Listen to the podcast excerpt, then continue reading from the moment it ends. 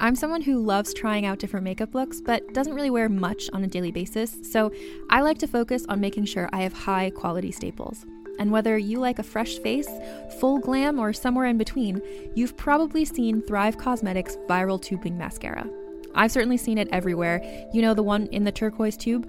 So that mascara, along with all of Thrive Cosmetics' beauty products, are certified 100% vegan and cruelty-free, which I look for in makeup, and they've got excellent quality to match. And something I didn't know from all the mascara videos I've seen is that for every product sold, Thrive Cosmetics donates either that same product, another product that is needed more, or a monetary donation. They've worked with over 500 nonprofits to help with a wide range of causes like supporting cancer survivors, people experiencing homelessness, education access, and so much more. Knowing that makes me feel even better about using their products. And I do enjoy using them. Like I said, I like having high quality staples, and so my favorites are products that are multi-purpose, like the Brilliant Eye Brightener. It comes in a bunch of colors, and I like using them as eyeliner, eyeshadow, and even highlighter. Thrive Cosmetics is luxury beauty that gives back. Right now, you can get an exclusive 20% off your first order at thrivecosmetics.com/thrive. That's Thrive Cosmetics, CAUSEMETICS.com/thrive for 20% off your first order. This episode is brought to you by Visit Williamsburg. In Williamsburg, Virginia, there's never too much of a good thing. Whether you're a foodie, a golfer, a history buff, a shopaholic, an outdoor enthusiast, or a thrill seeker, you'll find what you came for here and more. So ask yourself, what is it you want? Discover Williamsburg and plan your trip at visitwilliamsburg.com.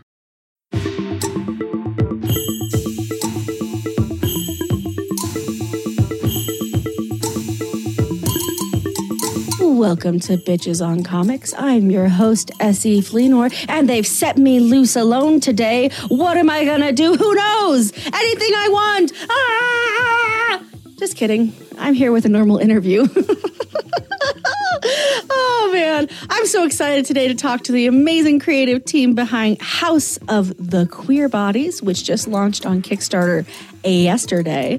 Don't worry, folks. Hang in here at the end of the episode. We'll talk more about that Kickstarter, some of the cool rewards you can get, and why you really need to get out there and support this very cool all-ages graphic novel.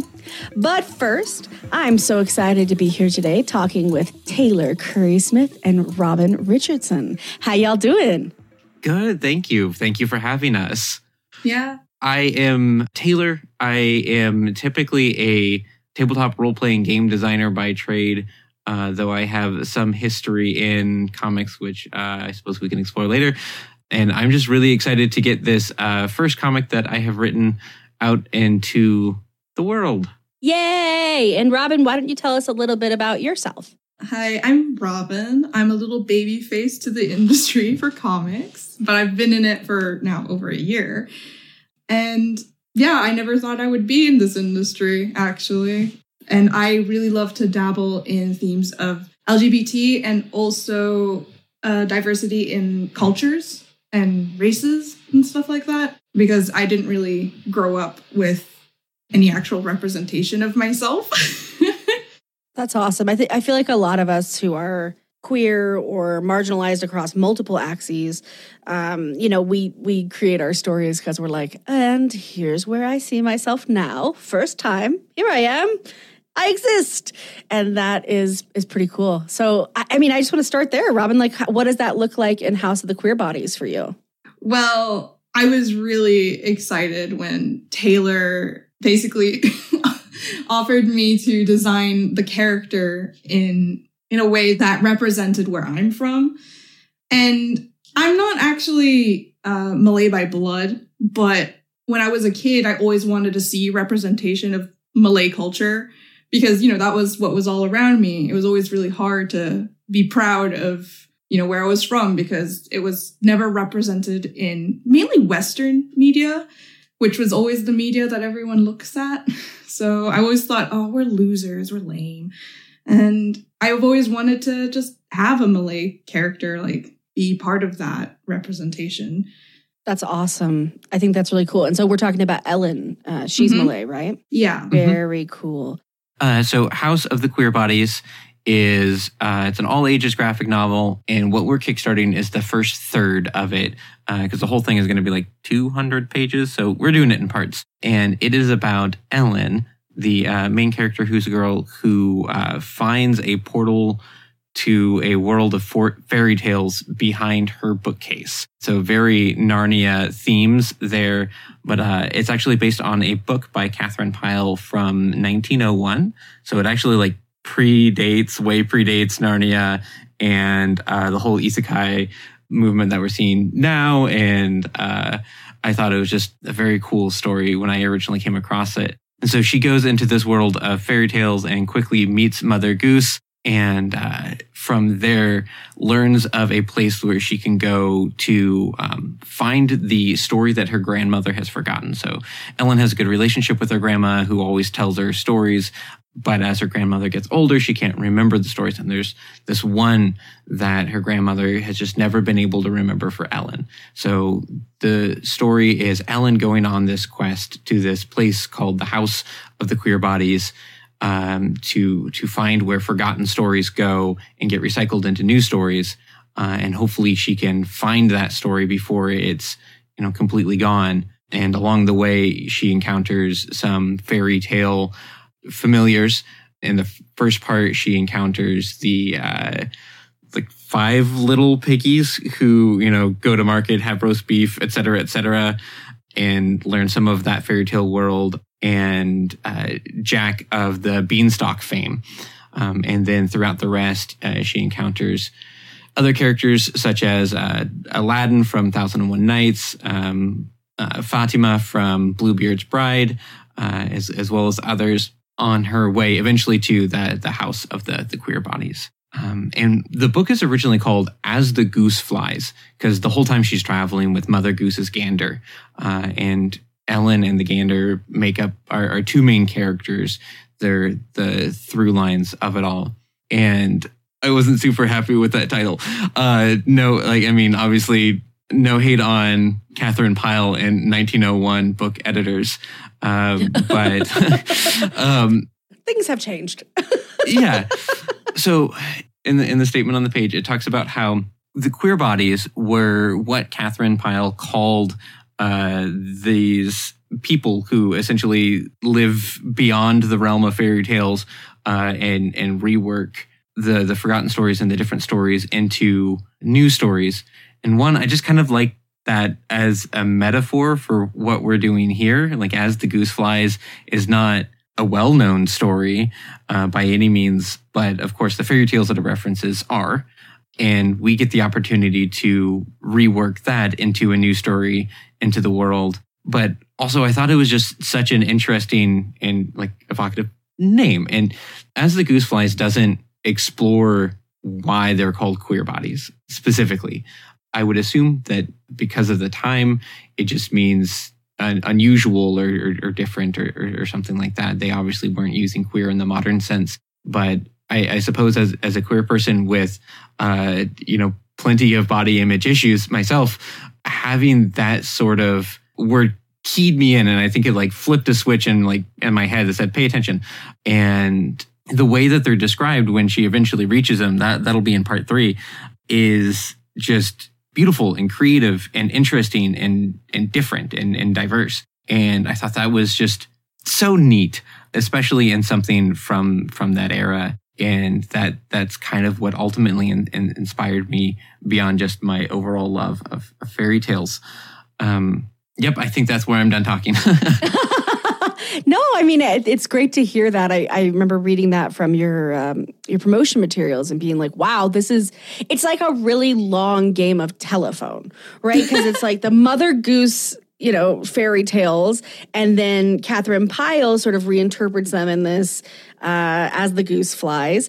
And then y'all come in and give it even another layer of reinterpretation. And I think that's really fun because, sometimes I'm an editor too. And so I'm constantly talking to people about like, there are really no new stories. There's just no story you can tell. And so you got to go tell your story. And that will be, like other stories for lots of reasons because we're all connected. What? So I love the idea of not trying to reinvent the wheel, but saying, okay, here's this wheel.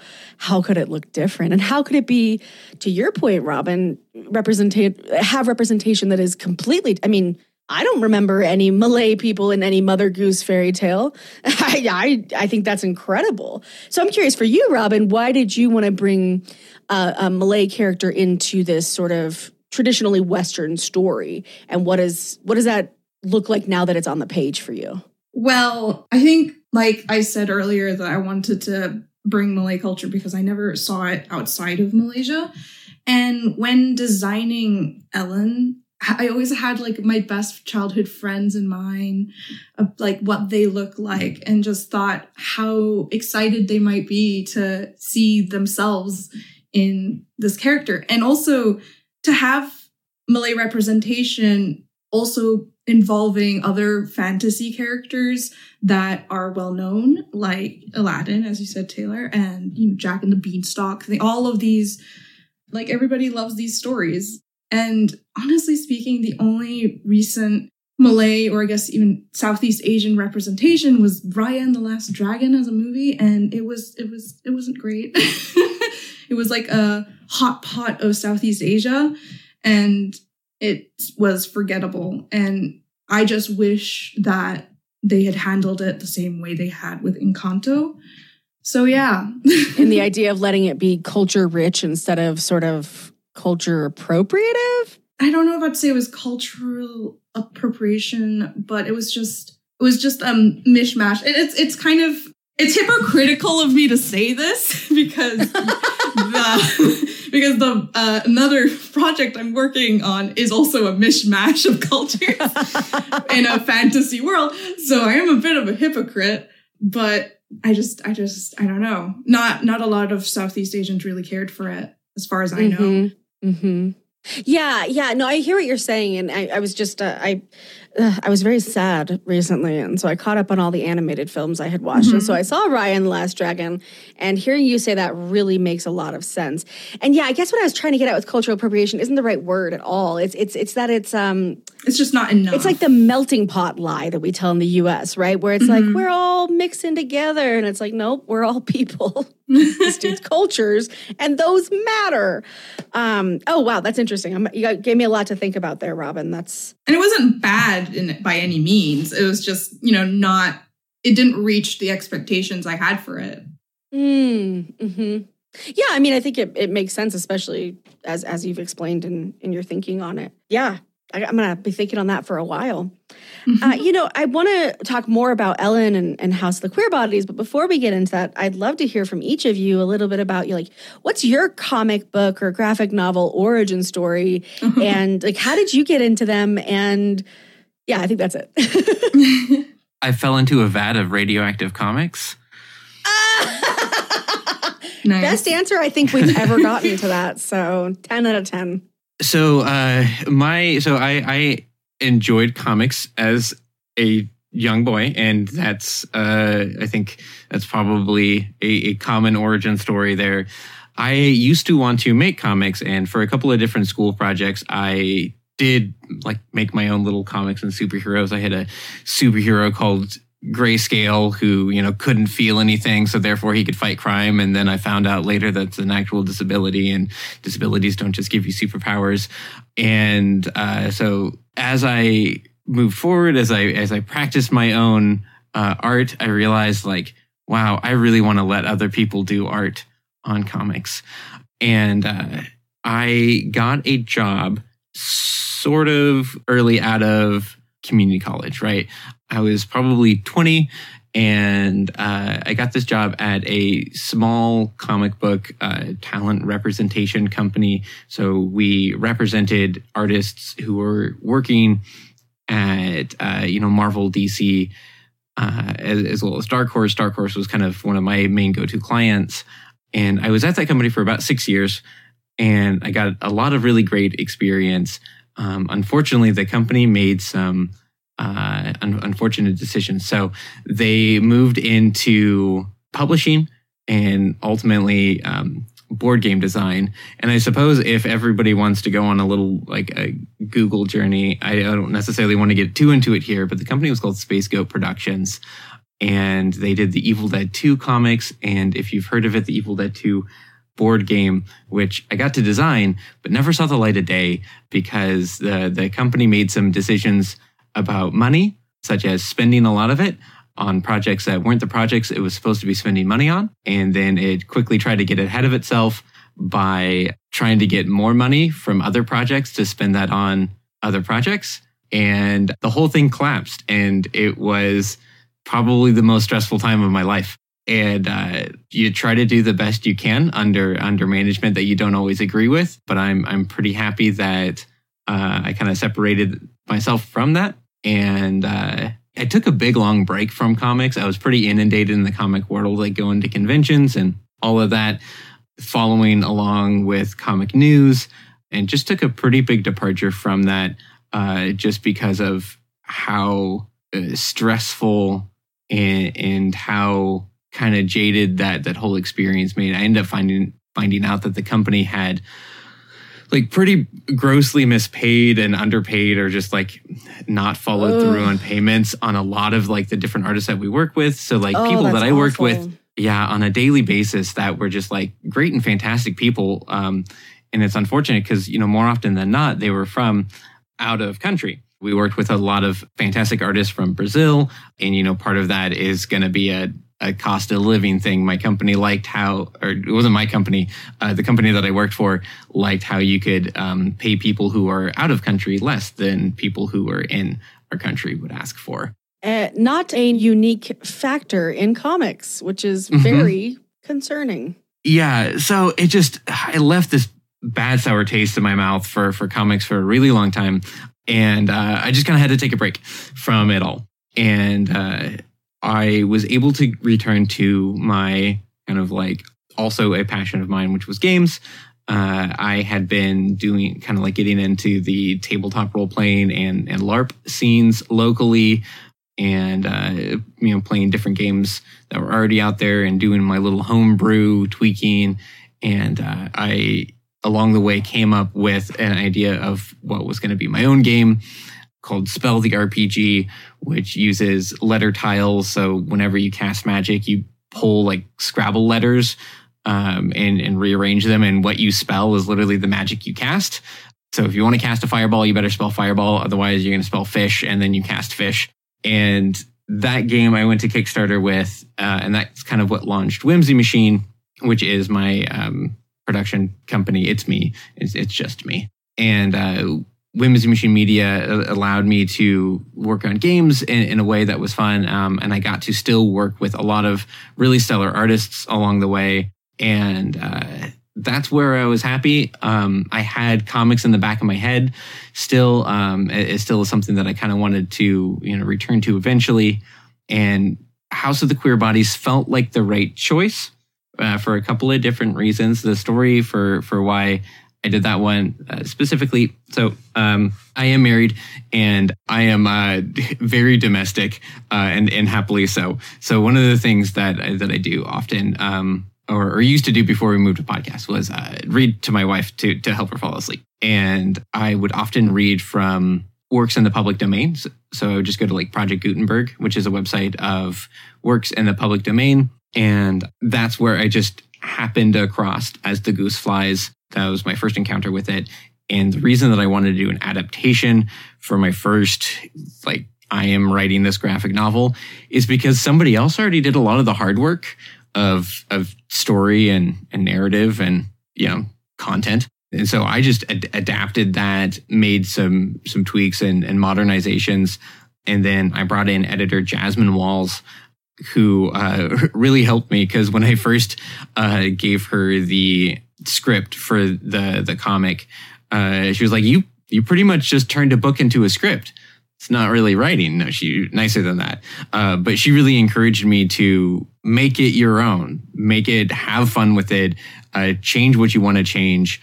And when I kind of gave myself permission to do that, I had a lot more fun going through and deliberately reimagining some fairy tales. But also out of love of the fairy tales. I think a lot of times fairy tales get reimagined to be like gritty and dark because they weren't cool enough originally. And I'm like, no, these stories are great. They are very good from what they originally are. I just wanted to see them different out of love of what they are and what they can be.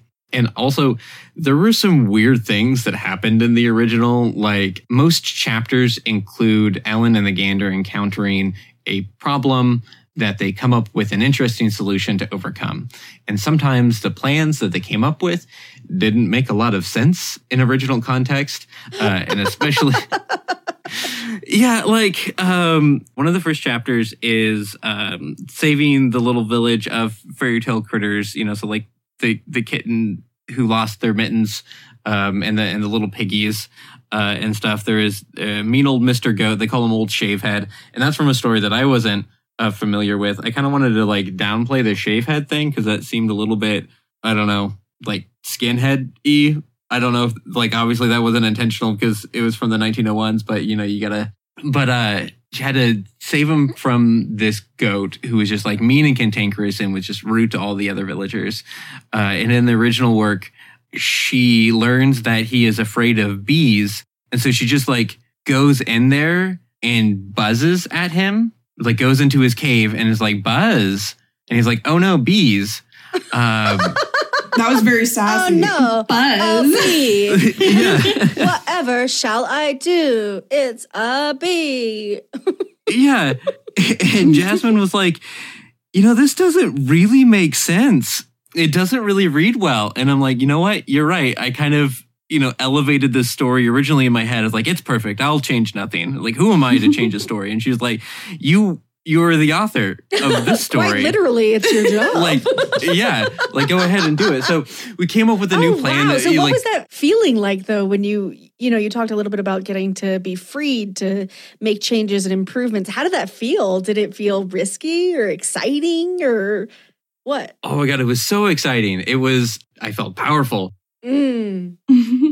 Creatives were all like, I am a god in my own world. Was it overwhelming though? Absolutely.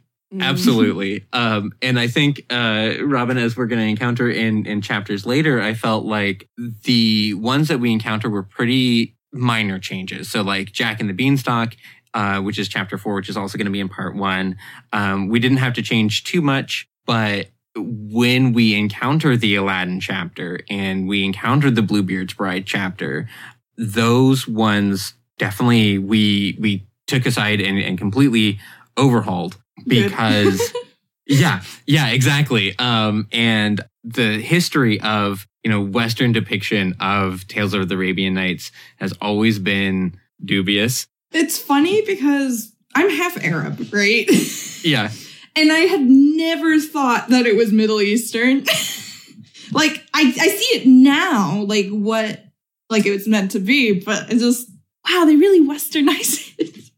Yeah. Well, okay. And so here's the wild thing about Aladdin specifically. So in the story and in a lot of the works from the Tales of the Arabian Nights, it will do the sort of version of, you know, in a far off land to sort of distance itself from modern. We see that, you know, like Once Upon a Time in a Kingdom Far, Far Away, right? You get that in Western European fairy tales all the time. But in a lot of those, they'll say in one of the distant cities of China. And China was kind of like a go-to stand-in for in a far-off land. So Aladdin is canonically set in China. But like, yeah, but clearly it is not. All the languages used about like the Sultan and the Caliphate and the Vizier are all very deliberately Arab culture. Like the inclusion of jinn and just all of it. And so that was one of the challenging. I mean, you mentioned the kind of cultural mishmash, and in fantasy, there's such a horrible history of like when I think of, you know, Dungeons and Dragons and other things like that. Whenever there's the Asian supplement, it's always like the exotic Orient, and it just combines all of like Eastern and Southeast Asian just themes and aesthetics and like words and just blends it all together and puts it over there. And so looking at Aladdin as like on the one hand, it is a deliberate crossover in that it is an Arab story set allegedly in China and then, you know, also told through the lens of history. And like I want to evokes that. That's definitely something that I'm bringing in a sensitivity reader for. That's not until part 2, so we haven't gotten there yet. Like, sensitivity readers are fantastic, and I am so thankful for them. I first encountered that as just like a member of a creative team that could be part of a project through games and game writing. Just somebody that, like, please help me from putting my foot in my mouth. Just hold your hand a little bit. Yeah, I am a white cis man. I will fail. And so having the sensitivity readers come in and help us kind of restructure stories like that to be faithful to the original, but also faithful to our goal of reimagining. But then also not looking at every single chapter as something that I have to take the sledgehammer to, because some of the chapters are solid, they're good, and I just have to change little bits. How did you find that balance? If they're based on Western European fairy tales, I felt a little bit more licensed to just go in there myself. Totally. The balance was hard. And I think it's just kind of bringing in my own sort of like critical reading skills from English 101 and just like, is this story communicating what it's trying to communicate as best it can? And that's kind of nice because each chapter is its own little vignette in a way, like it's connected, and there's the through line of the entire story of, it's very fairy tale in that as Ellen helps these different people, she gets different things.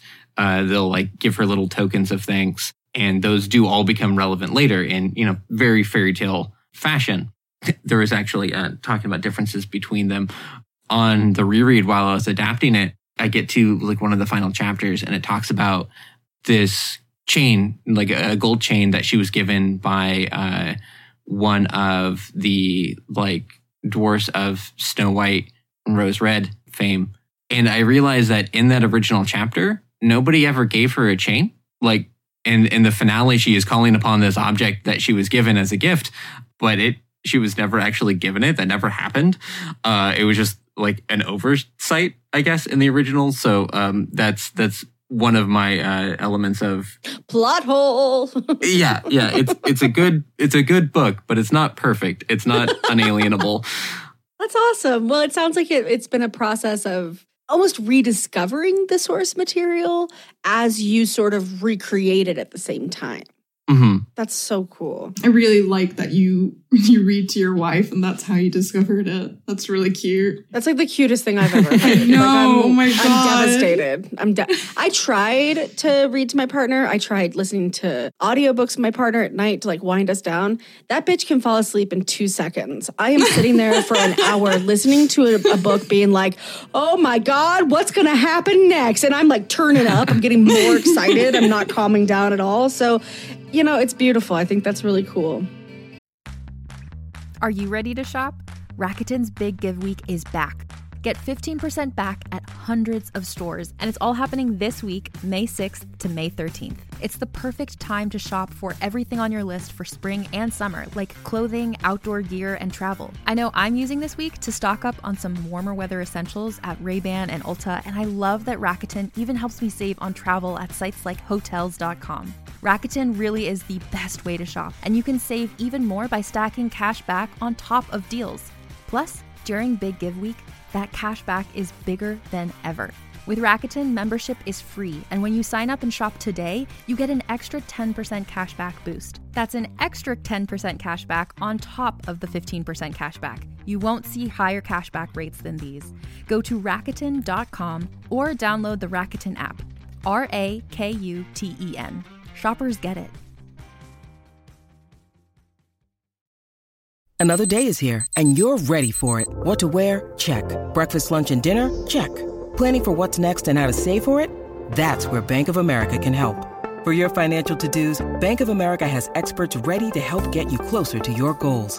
Get started at one of our local financial centers or 24/7 in our mobile banking app. Find a location near you at bankofamerica.com/talktous. What would you like the power to do? Mobile banking requires downloading the app and is only available for select devices. Message and data rates may apply. Bank of America N.A., member FDIC.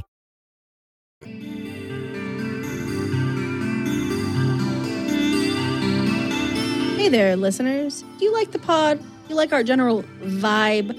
You want to see us eat meals, survive, thrive in the world, come back with the podcast, be cool all the time, make money, get cars. I don't know. At that point, I was just buy new shoes, buy new shoes, get a pony, invest in Bitcoin. Okay, I'm going to go ahead and argue with that last one, but otherwise, I am there with you. I'm not going to invest in Bitcoin. But hey, if you want to see us, you know, be financially soluble, please join us on Patreon at patreon.com/bitchesoncomics. We have tons of content there. We have, I think it's like 100 back episodes. So those are things that range from talking about individual independent comics that we like, as, you know, each of us on our own together, to talking about Wynonna Earp, why we loved it so much. Yes, we had a bonus episode about it before we had a mainstream episode about it. Who could say why? Why not?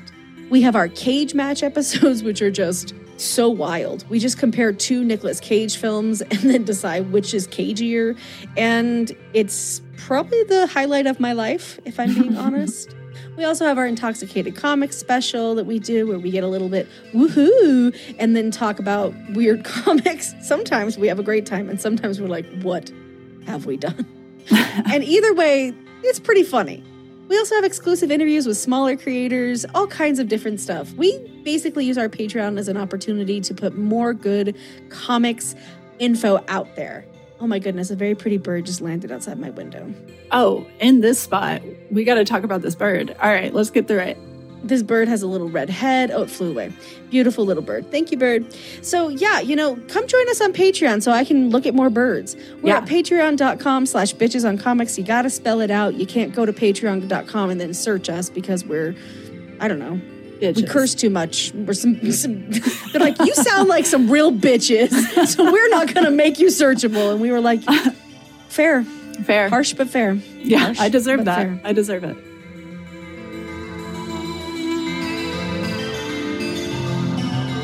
You know, Robin, we didn't really get to hear your sort of origin story around comics, did we? No. Okay, I would love to hear it because I always want to know, like, how do people get started? It's so interesting because everyone's so different. Well, I was always into comics as a kid. You know, I often read comics over children's books. I mean, I did read some prose books too because my dad forced me, but... you know, I was into things like Baby Blues, Archie comics, Asterix and Obelix. Those were like my jam as a kid. And then when I got more into TV shows and anime and stuff, I started reading fan fiction. And then I started making comics for said fan fictions, which was fun as heck. And that's when I decided, you know, I kind of want to do this. I didn't know if I could make money from it because I was a silly little child, but I was like, you know, I want to make a comic, even if it's for free. And then after I left school, I went to like one of the top art schools in Malaysia because there's not a lot of options. And it was horrible. Originally, like the syllabus mentioned that they were going to have like a section on comics, but they took it out. And, you know, never changed that on the site. So I went through basically 4 years of hell to learn how to be a concept artist for the film and entertainment industry. So it was like a factory. It put me in hospital. It, you know, caused a friend to have a seizure. Oh, my God. Yeah, it's akin to Tiger Parents, but as a school. We would have just way too much work and not enough time to do it. Literally, like, if we missed two classes, we would automatically fail and have to retake it. And as I came out of the hospital, I showed my the little doctor's note because I was in hospital because of them.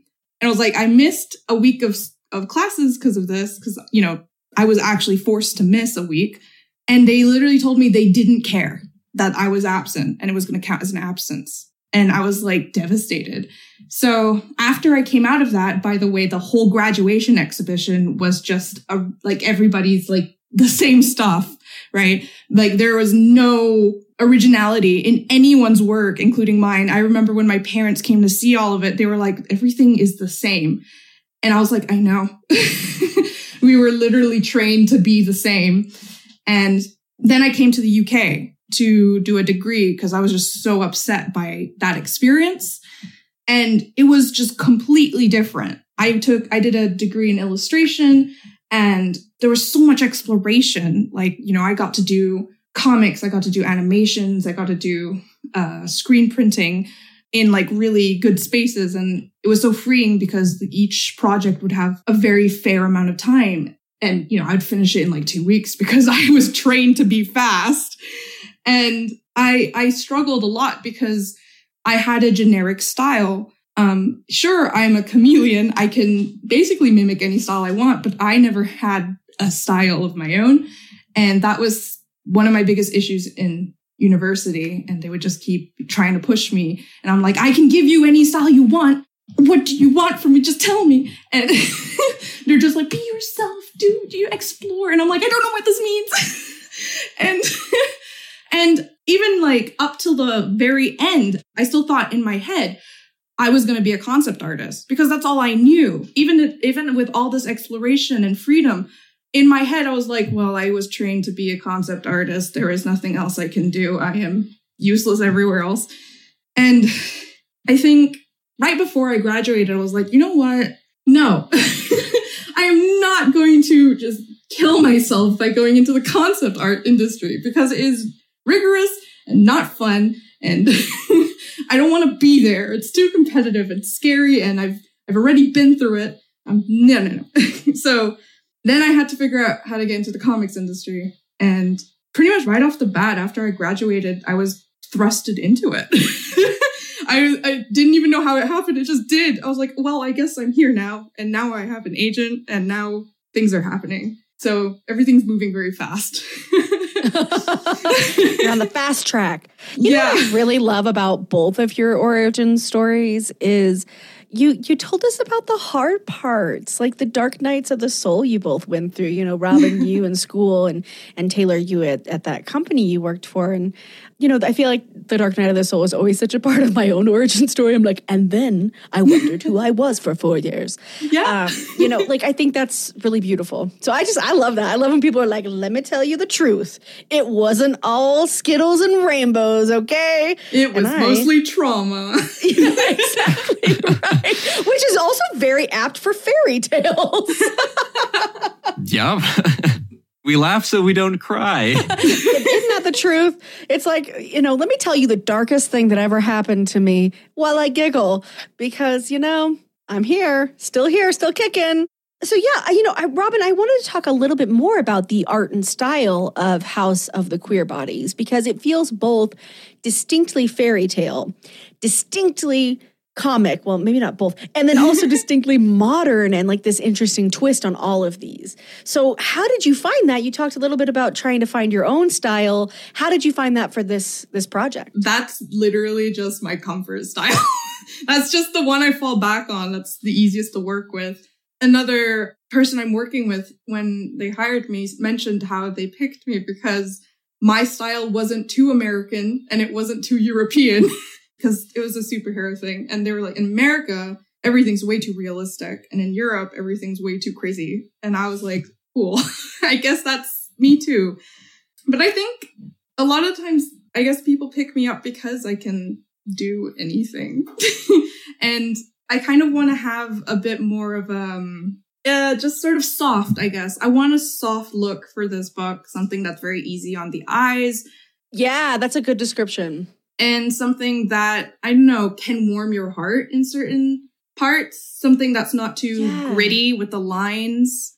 Yeah, I was going to say it was gentle. It felt like kind of walking into, like what I imagine it would feel like walking into Narnia, right? I assume the light is not the same as my light. I assume it's softer. I assume everything feels a little more pillowy. Like I feel like they have less gravity than we do in Narnia. You know what I mean? Like that's the feel of your comic. My tool, my weapon for this comic is the Gaussian blur. My weapon for this comic. This is my weapon. Love that. I love that. That is what I'm doing differently to not like to other things, I guess. I love it. Well, you know, I want to come back to something you talked about sort of at the top of the episode, Taylor, which is this sort of reimagining of the queer bodies, right? Queer was certainly, we can almost guarantee, being used very much in the old school, like odd, out of the ordinary, unusual sense versus like what we all are, right? Weird in a different way. So what I want to talk about is, why are fairy tales so fucking gay? And here's why I ask that. And I ask this to everyone who comes on the pod to talk about fairy tales. We talked to Trung Le Nguyen, who is the author of The Magic Fish, the creator of The Magic Fish, author and illustrator, on episode 98. And then we talked to Yoshi Yoshitani, who did the Tarot of the Divine deck and the accompanying book that the name is escaping me. Sorry, Yoshi, on episode 95. And both of them talked about, you know, the different ways that, like, you know, how fairy tales are always like, nothing's quite as it seems. There's always hidden identities, and, you know, the pauper is the prince and the destitute person is secretly Zeus, you know, like all those sort of tricksy little moments that happen in fairy tales. And I guess myth, I just decided to roll right into it. And I'm curious for you all, why do you think that feels like such a queer kind of story? And then what do we gain from making that queerness explicit and not just subtext? Oh, that's really interesting. So I think that idea of, you know, having to present as, you know, something that doesn't always match your identity as you understand it for yourself. And, you know, as a queer person myself who is in a relationship with a cis woman as a cis man, so I try not to occupy too much space in like outwardly queer spaces, just because though I know my experience, I know that it's not always my immediately visible lived experience, if that makes sense. You might not point at me and be like, yeah, that guy's queer. But I think it's interesting because when it comes to the queer bodies, we don't really have too many of those stories of like secret reveals. And this is something that's just kind of clicking into my head right now. I think maybe because it was originally like a children's book. So it was like specifically a children's book version of these fairy tales. A lot of it is as it seems. I think the part that kind of reads queer in that way is the sort of love and companionship that different characters have for each other. The story of Jack and the Beanstalk that we're doing, it's Jack living with his mom. It's like after the events of the Giant and the Beanstalk all happened, and they can hear the giant's widow still stuck in the Cloud Kingdom, in the land of the clouds. And specifically Jack's mom has a certain like yearning for this woman who's up there still. And I ended up folding in another fairy tale to kind of account for who she was. And I think the story was Letica, and she was a woman who was like captured by the sun to be, married against her will, as is very often a theme in fairy tales of you get stolen and now you must be married to this evil guy. Yeah, fairy tales have, you know what, they need to go see a psychotherapist. That's all I'm going to say. Really? Yeah. So in this one, it made sense to me to have a clearer element of love between Jack's mom and the giant's widow. And we don't have a lot of space to explore like visible manifestations of relationships. And that's probably one of my worries when it comes to queer bodies. Like, it's called House of the Queer Bodies, but like, do we have enough like on-screen queerness? And I think a lot of what I try to communicate in there is that the love that kind of connects people who have different experiences, and identifying those through lines in the story of the love and compassion where you might not otherwise expect it to be, but then also just kind of letting it be like, yeah, Jack's mom is in love with this person who used to be from their area, but was stolen away by a giant. And now she hears her sing, and that kind of yearning that already existed there can just, it feels like a queer love, especially when you kind of like look into the history of then lesbian depiction in literature, how for like the 50s and 60s, you weren't allowed to have queer stories, like specifically lesbian stories, unless they were tragedies. And so that's kind of the whole like tragic lesbian trope there is like, if you wanted a same-sex relationship in the novel that you're publishing, one of them had to die at the end because wasn't allowed by the publishers. We had to prove it wasn't good. Yeah. Yeah.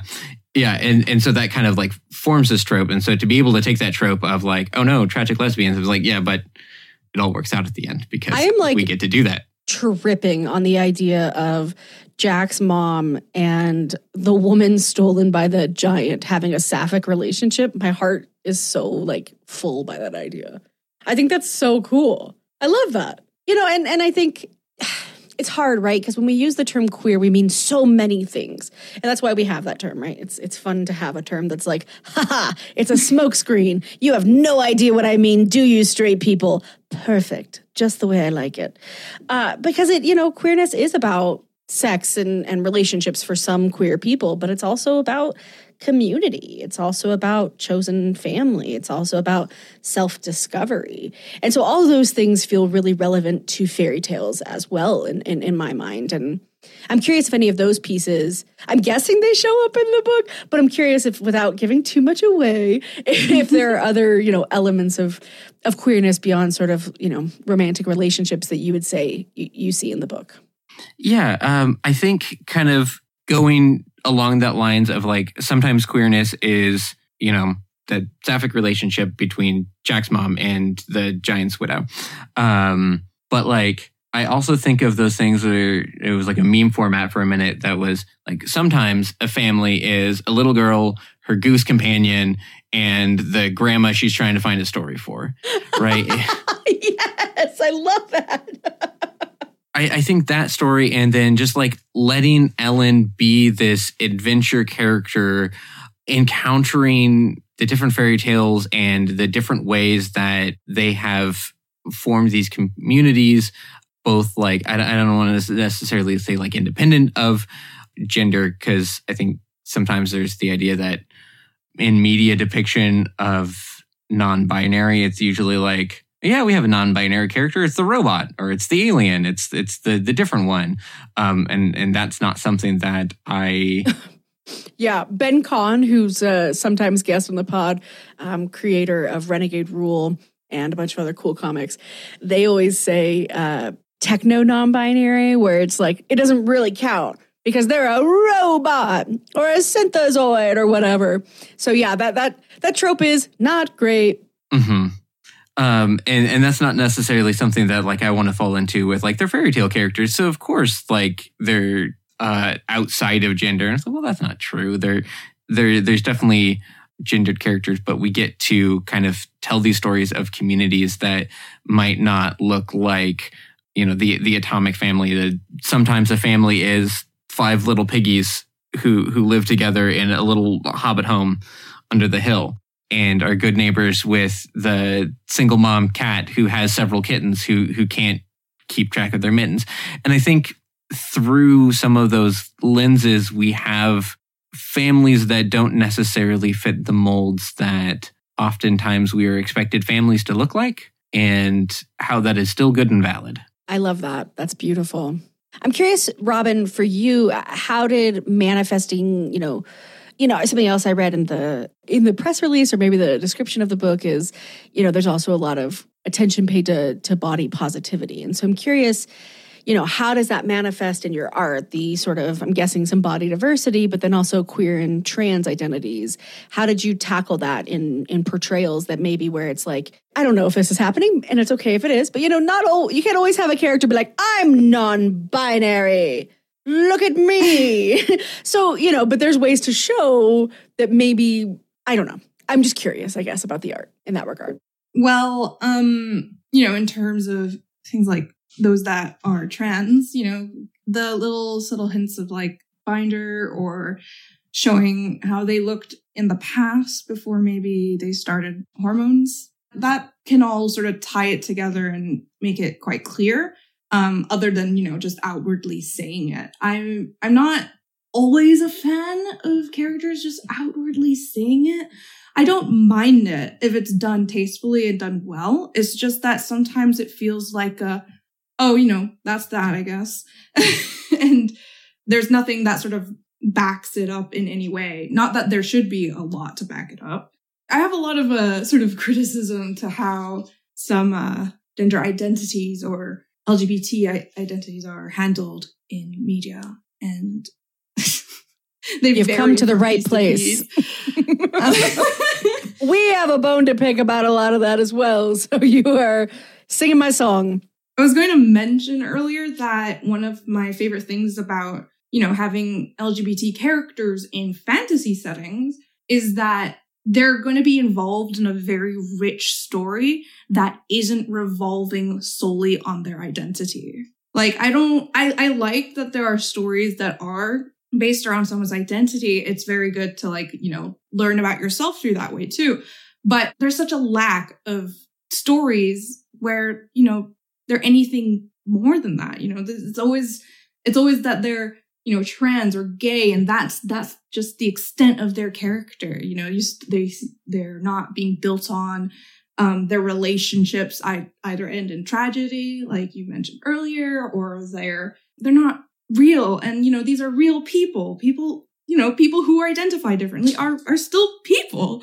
You know, they don't have to be different in any way. And I think with fantasy, it helps because, you know, let's say you put the same character in a more realistic setting. A lot of the times they're going to use that realistic setting to put in sort of traumatic situations that might happen in real life, or, you know, things that are important to show other people. But, you know, it gets quite exhausting that, you know, every bit of representation for LGBT people is used as a lesson or is used as... Yeah, and it can be traumatizing, right? It's just like, oh. Yeah, sometimes people just want to sit down and read, like, a book that has someone they can see themselves in, but, you know, they're more than just their identity. Mm-hmm.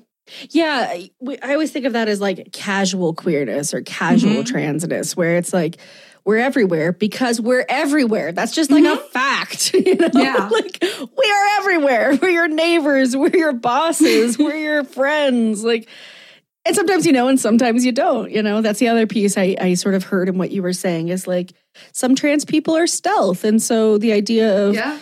you know, I'm trans yeah. is, like, horrible because... A, straight people and cis people don't have to do, I'm cis, you know? So yeah, exactly. I think it's really exciting. You both have put so much intention and thought into House of the Queer Bodies and work, so much work. So I'm so excited that your Kickstarter launched yesterday. I was thinking maybe now you both could talk a little bit about what the Kickstarter is looking like. And then if you have any rewards you want to pump up or particularly highlight, we'd love to hear about them. I was very excited about this Kickstarter, and I actually put the page together in November. Oh, you've just been sitting on it then. Yeah. But yeah, so I am really excited about this project. This is going to be, you know, part one of three. We divided up the 12 chapters into little chunks of four. And this first part, we are doing both a digital comic for a reward, as well as a print edition, a sort of limited edition. And I think that was important to me because I just really like holding books. It feels like a cliche thing, but there's such a tactile, brain goes good feeling of holding a book. Yeah. You know, especially something that you've worked on to be able to say, like, I did this one. But since it's, you know, Destiny is to be a complete single graphic novel, and then that's the one that I'm going to, you know, move forward with larger scale distro with. The individual parts get to be kind of like special limited edition because they're kind of existing just for the sake of the Kickstarter there.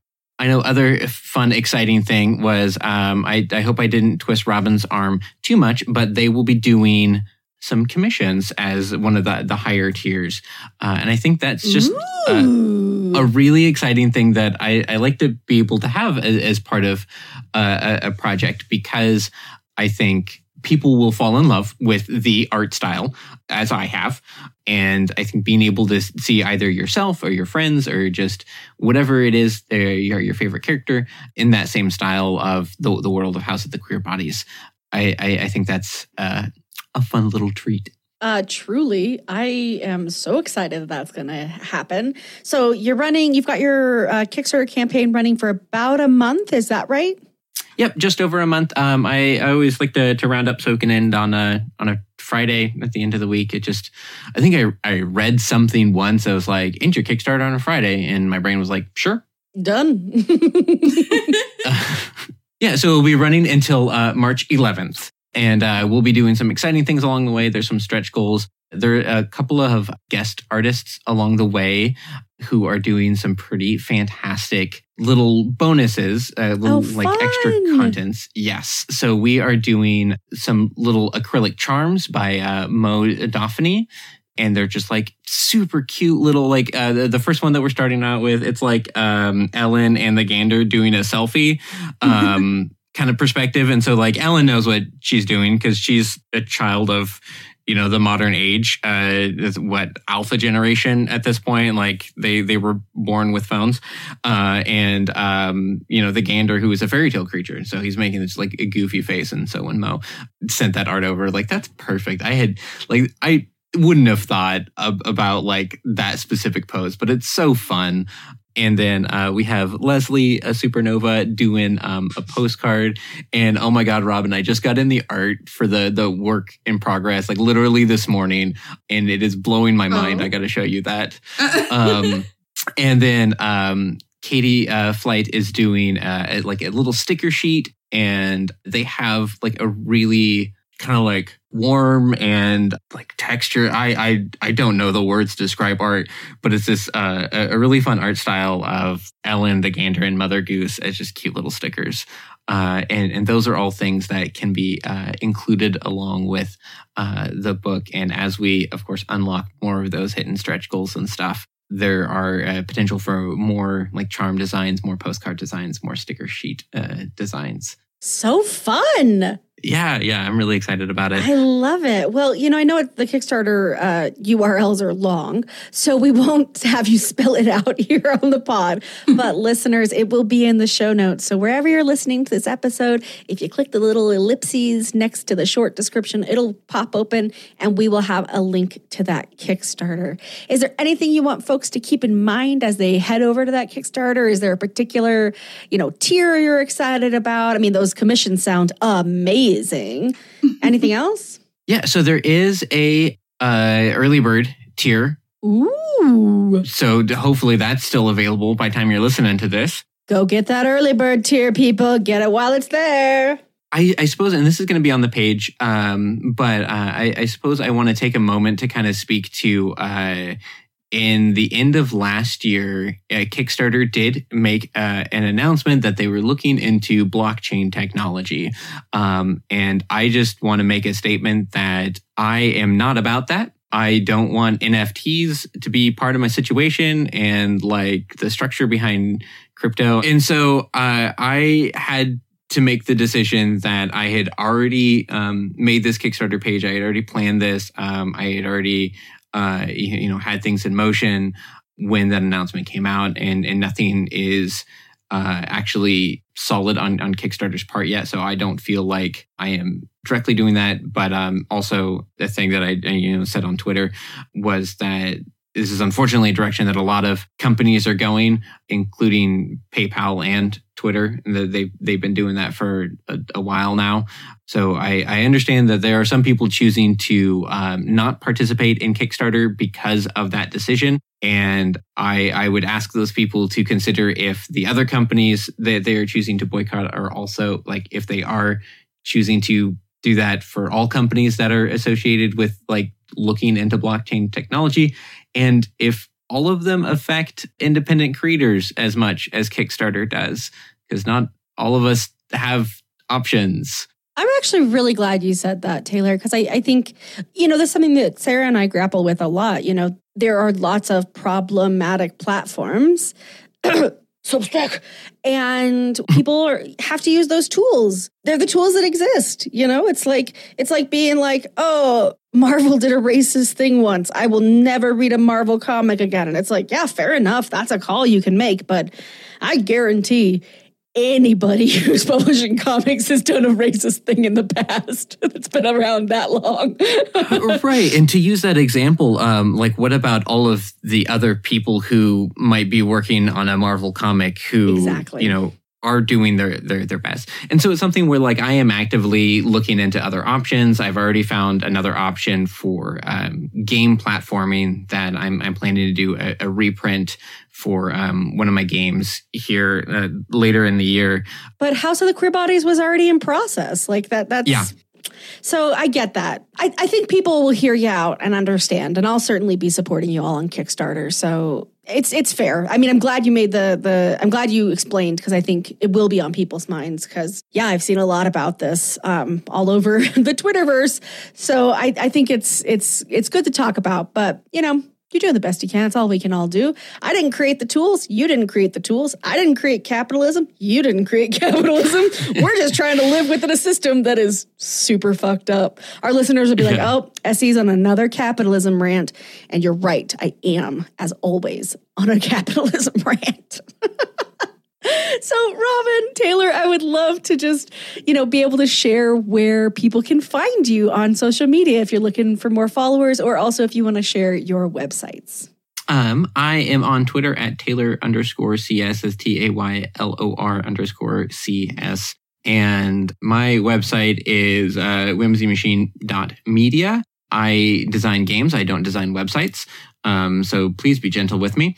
And that has links to anywhere else that you might find my content. Currently, I have a bunch of games out there in the wild that you can either own in physical version or the digital version. So that's on itch.io and DriveThruRPG and et cetera, et cetera.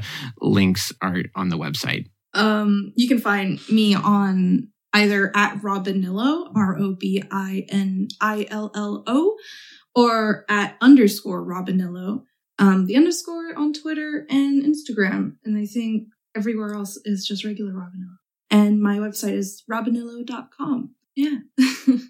And listeners, if you didn't have a pen out, don't worry. Again, if you just click those 3 ellipses on the short description of this episode, we have links to Robin and Taylor's social media accounts, their websites, and of course, the House of the Queer Bodies Part 1 Kickstarter.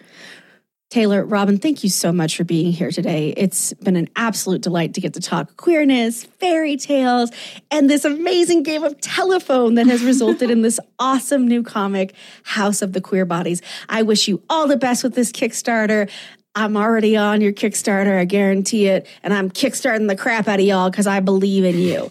So listeners, if you got a few bones, go support Robin and Taylor in this awesome all-ages graphic novel. Thank you so much for joining us today, listeners. We couldn't be here without you. You know the joke. Of course we could, but it would be awkward. For our patrons, thank you. My God, thank you. I don't know how we would do anything without you. Mostly by crying, I think. So thank you so much for being here and supporting us. Robin, Taylor, again, thank you. You are incredible. Kate, thanks for editing our sound. You are, as always, the person who makes us sound like we know what we're doing. Because maybe we do, maybe we don't. You'll never know, listeners, because Kate makes us sound like we do. All right, everybody, have a great day. Stay safe out there. Thank you for having us. Absolutely. Thank you. Yeah. A pleasure.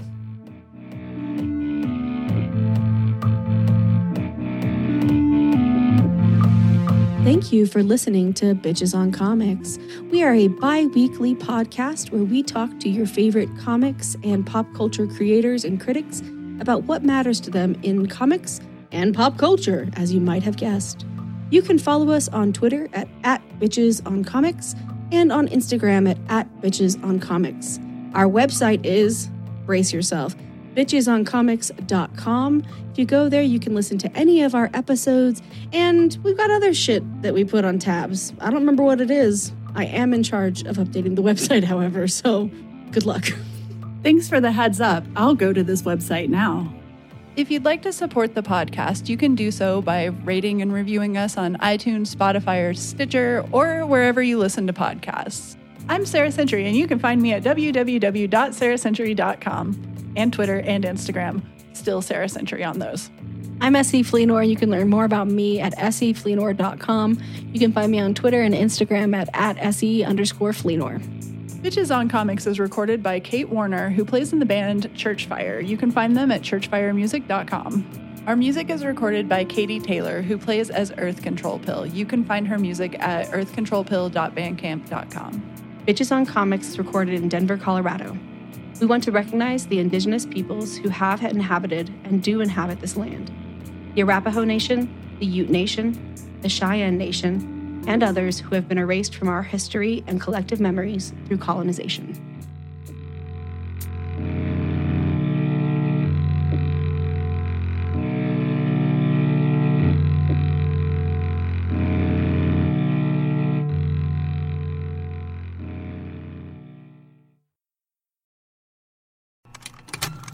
Contained herein are the heresies of Radolf Buntwine, erstwhile monk-turned-traveling medical investigator.